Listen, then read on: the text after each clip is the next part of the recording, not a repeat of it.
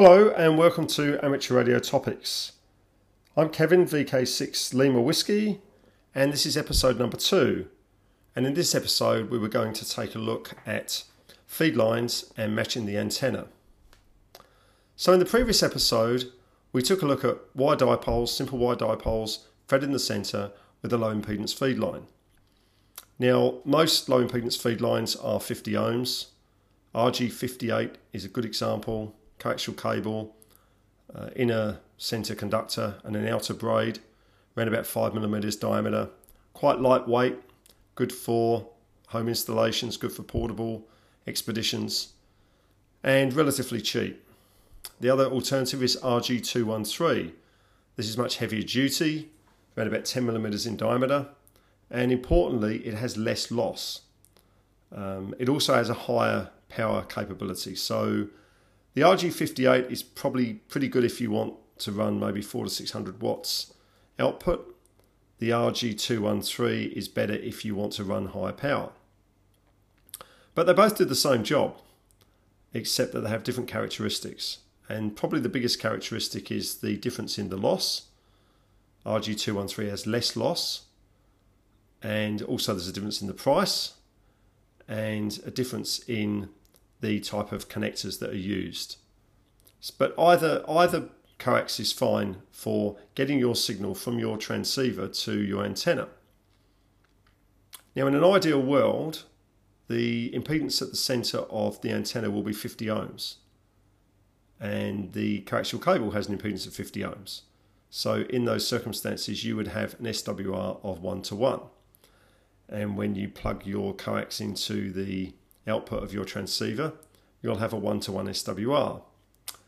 If you have a situation where the antenna has an impedance other than 50 ohms, and this is quite common, maybe 60 ohms, 70 ohms, 100 ohms, or maybe it will have capacitive reactance or inductive reactance at the center, all of which can be brought about by proximity to trees, masts, towers, houses, irregular shaped antenna, then you may not have an SWR of 1 to 1 because the impedance at the center of the antenna may not be 50 ohms. So this is where the ATU that's in your transceiver has a role to play.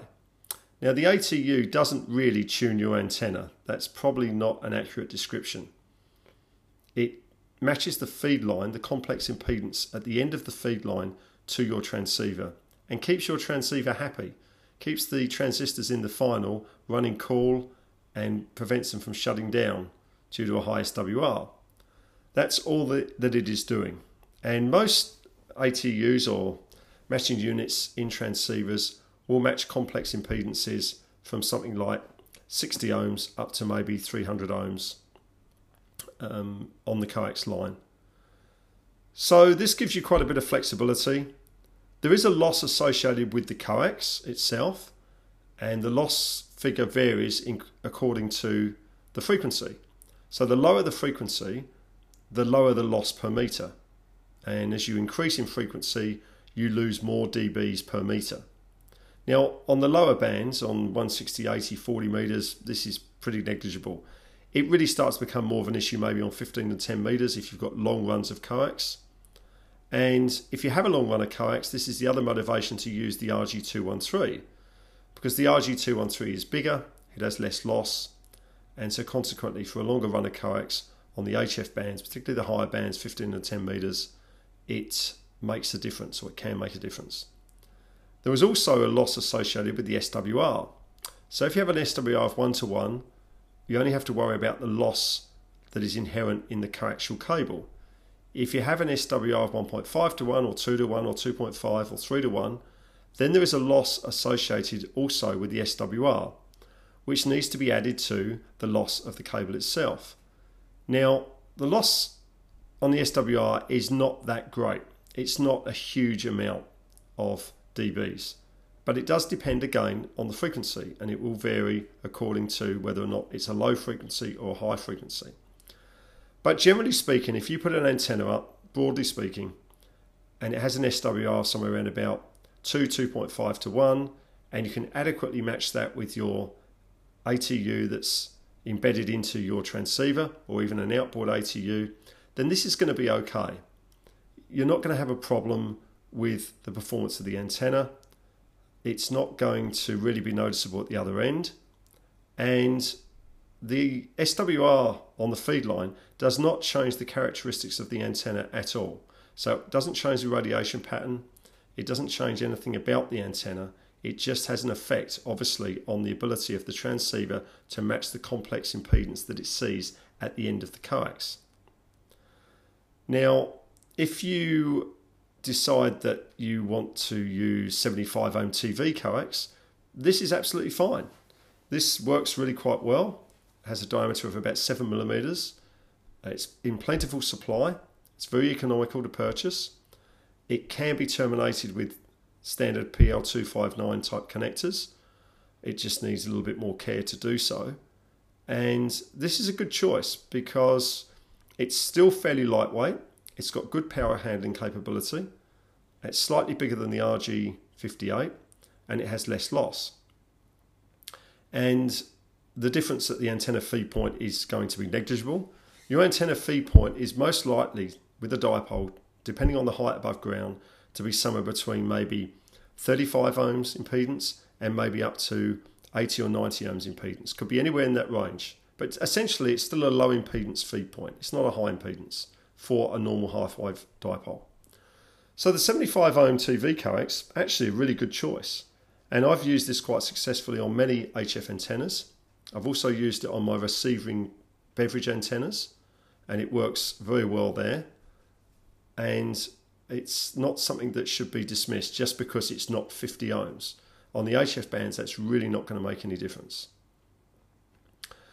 So, the other aspect to matching antennas or matching the coax of the antenna to your transceiver is whether or not you are considering using an open wire line feeder. Now, things get a little bit more complicated. If you use open wire line, then that, that's great. You can run open wire line to any dipole antenna. You just have to think carefully about what's going to happen at the other end of the open wire line and what sort of impedance you, you would normally see. And most transceivers on the market cannot match an open wire line to their output without maybe some form of a, a 4 to 1 balun, for example. And again, we'll cover these in a little bit more detail in future episodes or a more complex antenna tuning unit, which is normally an outboard unit, which has the ability to handle open wire line and transform that impedance down to 50 ohms for the transceiver. Open wire lines has many, many advantages if you want to build a multiband antenna. And this is something that we will discuss.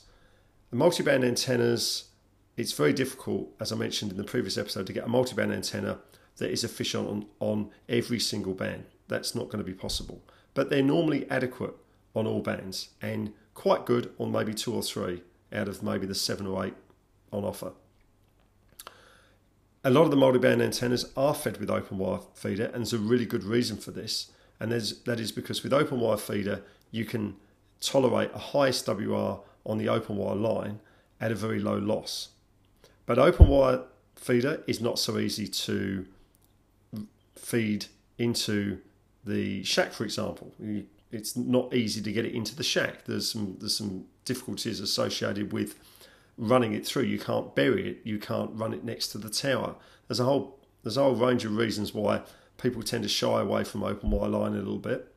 And one quite common way of dealing with open wire line is to have an open wire line feeding a center fed dipole and run the open wire line down to the antenna tuning unit, which then sits in a remote location. Then the coaxial cable runs back to the shack into your transceiver. And the antenna tuning unit that sits at the base of the tower, the mast, or the tree is remotely controlled. And that's actually quite a good solution. That works quite well.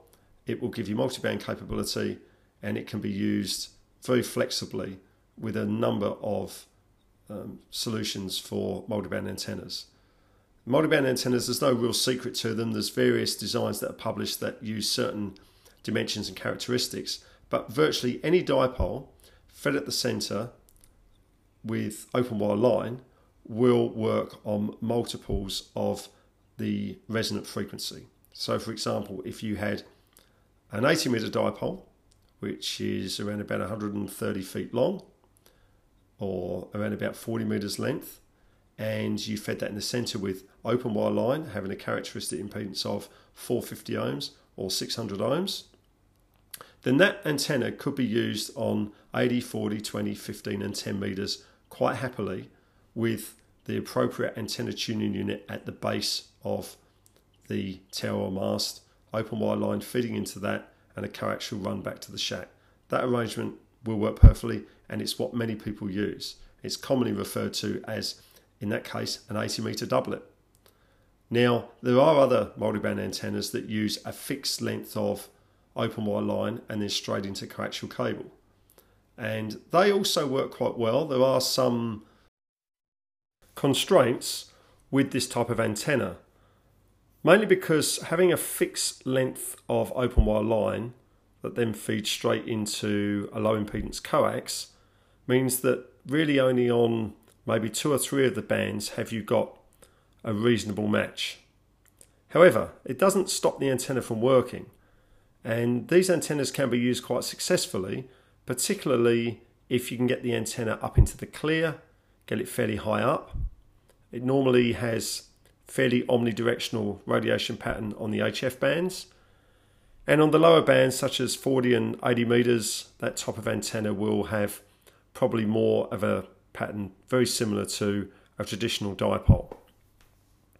So these are worth considering, and we can certainly examine these multiband antennas in a little more detail moving forward.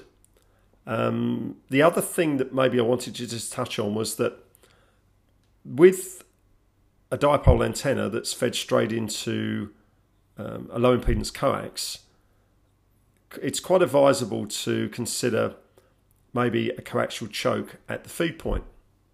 Now, a coaxial choke is not really a balun. It's more of a way to stop the RF flowing down the outside of the coaxial cable. And there's a number of reasons why this may be desirable. It doesn't really change the impedance match, but it does mean that the antenna becomes a little bit more balanced. And for a lot of dipoles, particularly on the lower bands, maybe 80 and 40, this is maybe not such a big problem. It becomes more of a problem as you go higher in frequency and it certainly becomes a problem if you're trying to design a multi element beam with a driven element fed with coaxial cable. You want to try and keep the beam as balanced as possible so that the radiation pattern is nice and clean. Now, a coaxial choke is simply a coil of coax that's wound on maybe a 4 to 5 inch diameter, around about 100 millimeters diameter PVC pipe and the number of turns varies according to the frequency.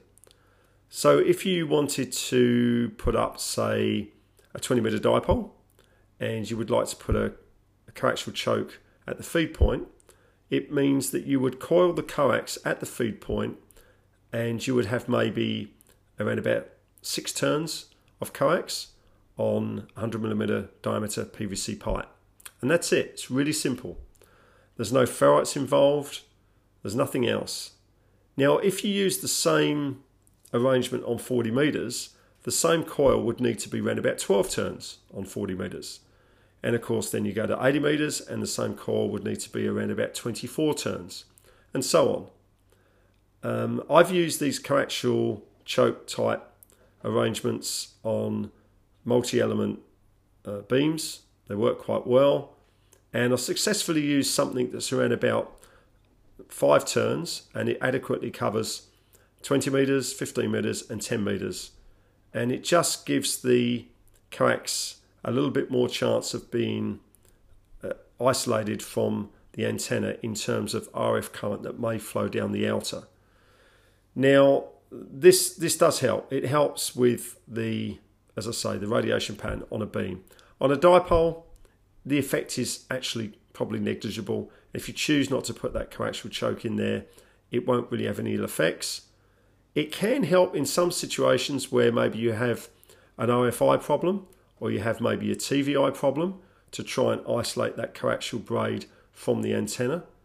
And there are other ways to do it. You can use a ferrite uh, balun or a ferrite choke at the feed point, and this can either be a ferrite ring with a number of turns of coax distributed around the perimeter, or it can be ferrite beads which are slipped over the coax and they perform the same action.